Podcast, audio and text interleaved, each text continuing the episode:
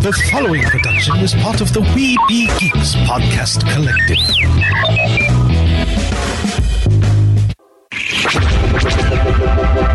This podcast is part of the Red 5 Network. For more Red 5 Network podcasts, visit red5network.com. Produced with podcasting gear from Tascam. Trust your audio to Tascam. Sound thinking. Nerds, discover your geeky haven with Toynk.com. We've been delivering you the best products and all things pop culture for more than 20 years. Enjoy a wide selection of officially licensed merch from your favorite fandoms. We carry top brands from Disney, Funko, Marvel, and DC, Star Wars, Harry Potter, and much, much more. We also offer an array of exclusives that you won't find anywhere else. With all these collectible goods, you're definitely gonna need a bigger boat.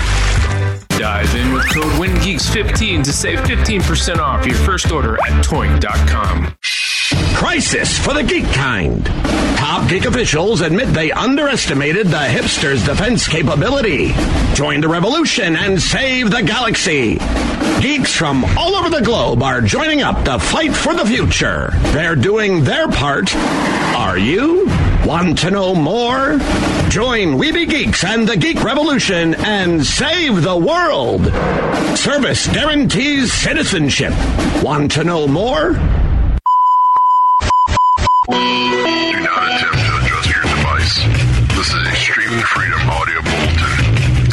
It cannot be traced, it cannot be stopped, and it is the only free voice left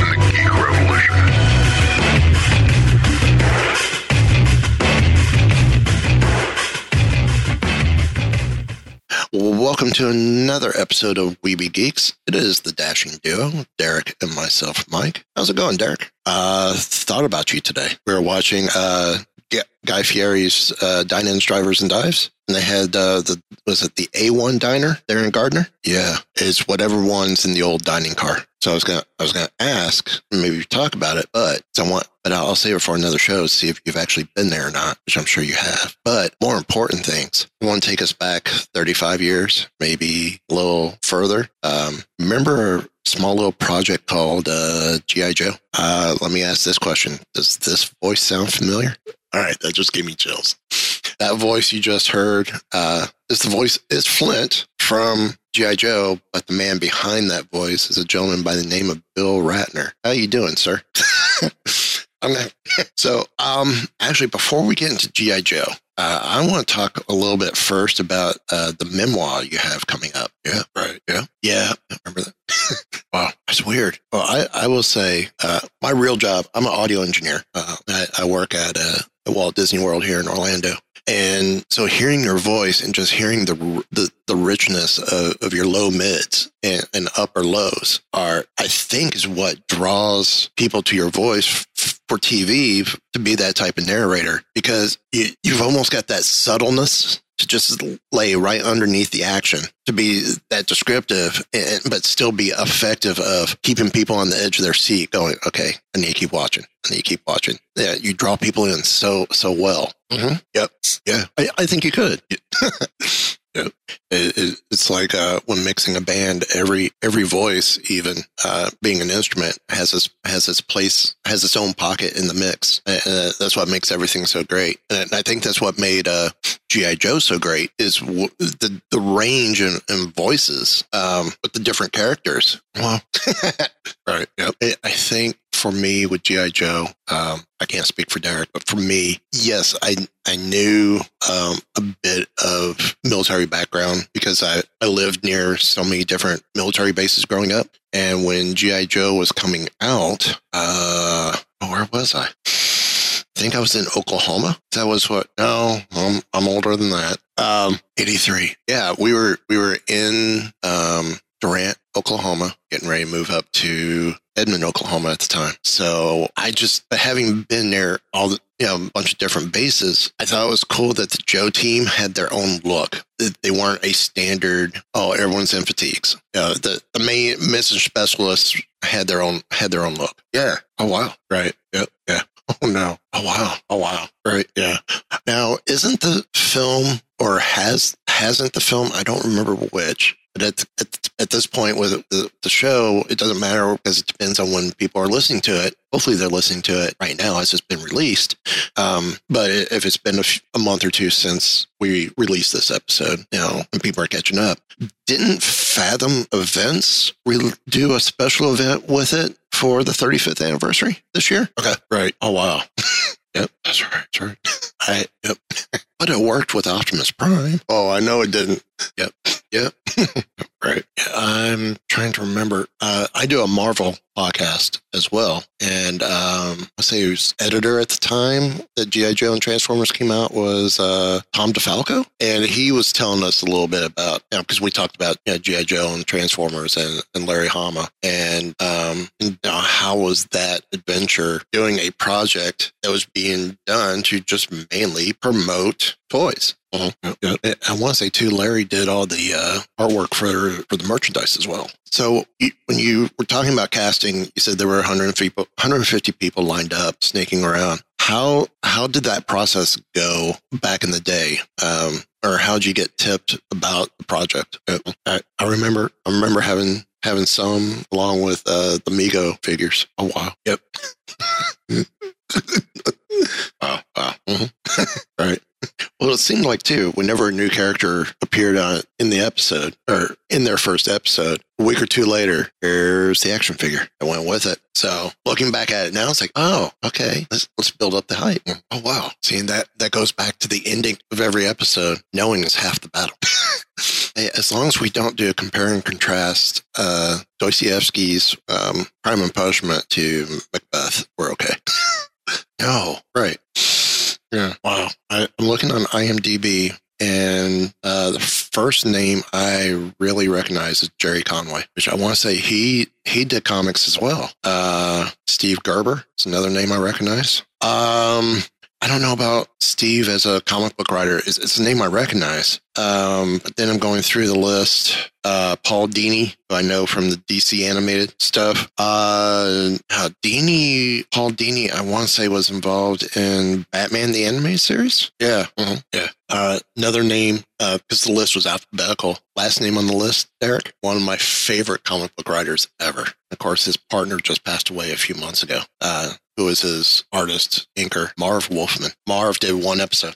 Uh, for me, I read um, Marv Wolfman and George Perez's um, Teen Titans when they brought back Teen Titans in the 80s comic books. Yeah. Um, I, Marv may have done some. Uh, obviously, he did one episode of in '96 or in '86 of uh, GI Joe. So, so he he was a writer, but the fact that you know this was someone who this was during the time period I was moving around a lot that I was reading his book specifically, uh, one of his titles specifically, and probably one of his biggest titles at the time. Um, that that makes an impression on me that okay, yes, I love GI Joe, the animated series as it is, you know, American Hero series. Now knowing he was involved for an episode puts a little bit more sentiment behind this.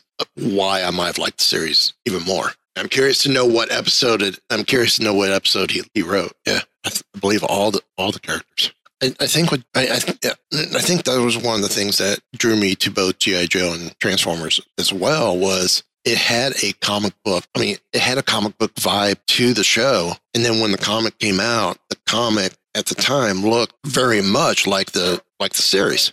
So I mean, it was that comparison. It was like, okay, so now I'm seeing a live action comic, well, an animated comic book on TV, and I actually get to hear the voices. So when I read the comic, I see Flint, I hear Bill. I see Snake Eyes, I hear, well, no one. I see shipwreck in the book. I hear I hear Neil. Yes, see that that was one of the things that got me with uh, um, Sucker Punch. I'm like, oh, this is cool, kind of a comic book esque film, and then come find out, oh, it was based on a graphic novel. Like, okay, sort of like was sort of like my dad when uh, when I started getting into baseball cards, and we went to a baseball card show and uh, or sports card show, and I'm looking at different baseball cards, and, and my dad happens to go looking uh, from when he was a kid at some of the old cards, and it's like, huh, wonder why I can't find a Roger Maris card. And the dealer goes, how much money you got? I got one right here behind the the, the table. I see it.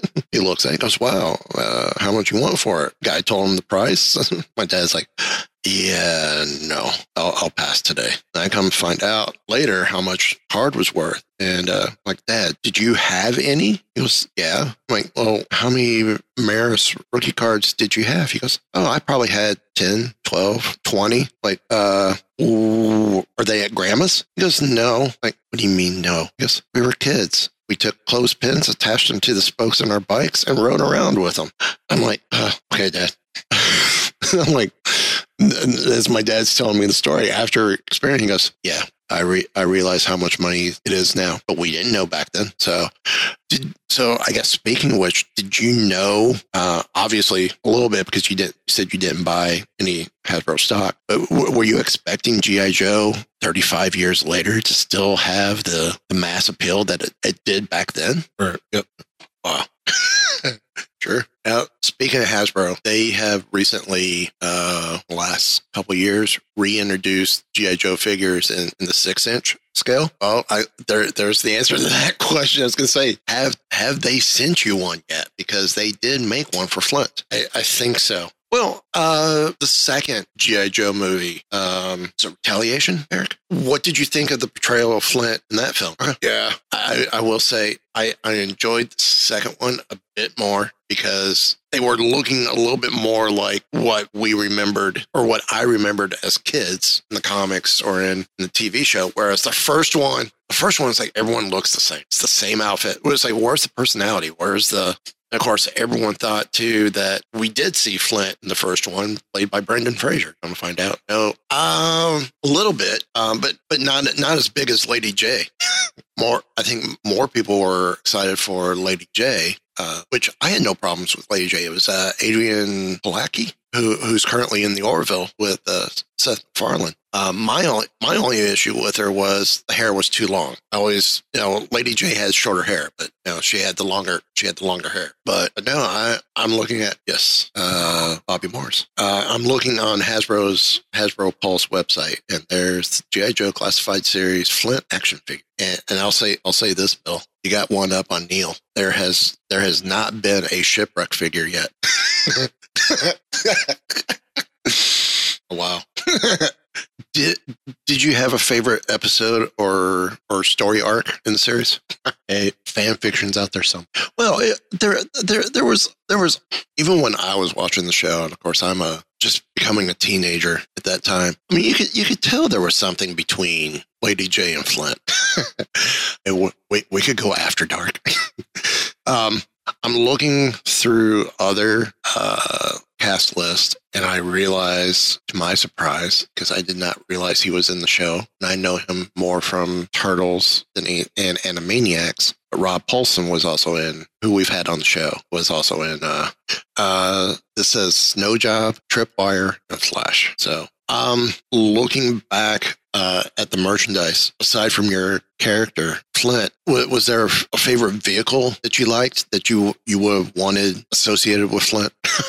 what what was there a favorite vehicle that you wanted to see your your action figure? Okay. Sounds like Midtown, Midtown Comics, Midtown Comics, maybe. Yep, yep. Yeah, sounds like maybe Midtown. Yeah.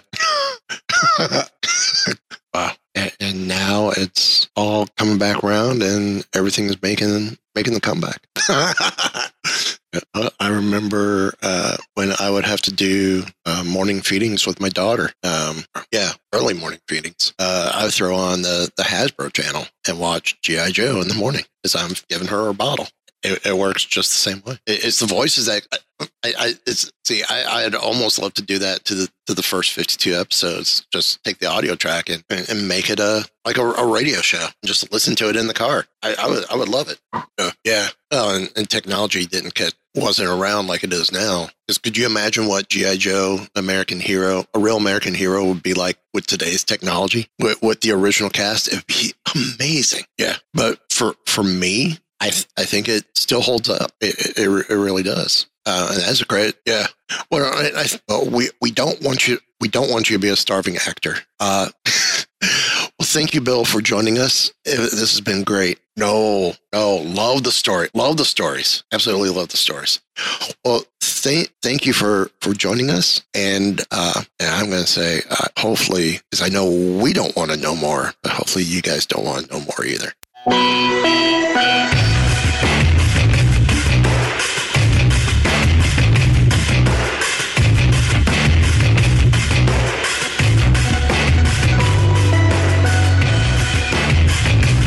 So, um, the bad crowd you've been hanging out with is a science fiction club? This has been a We Be Geeks production.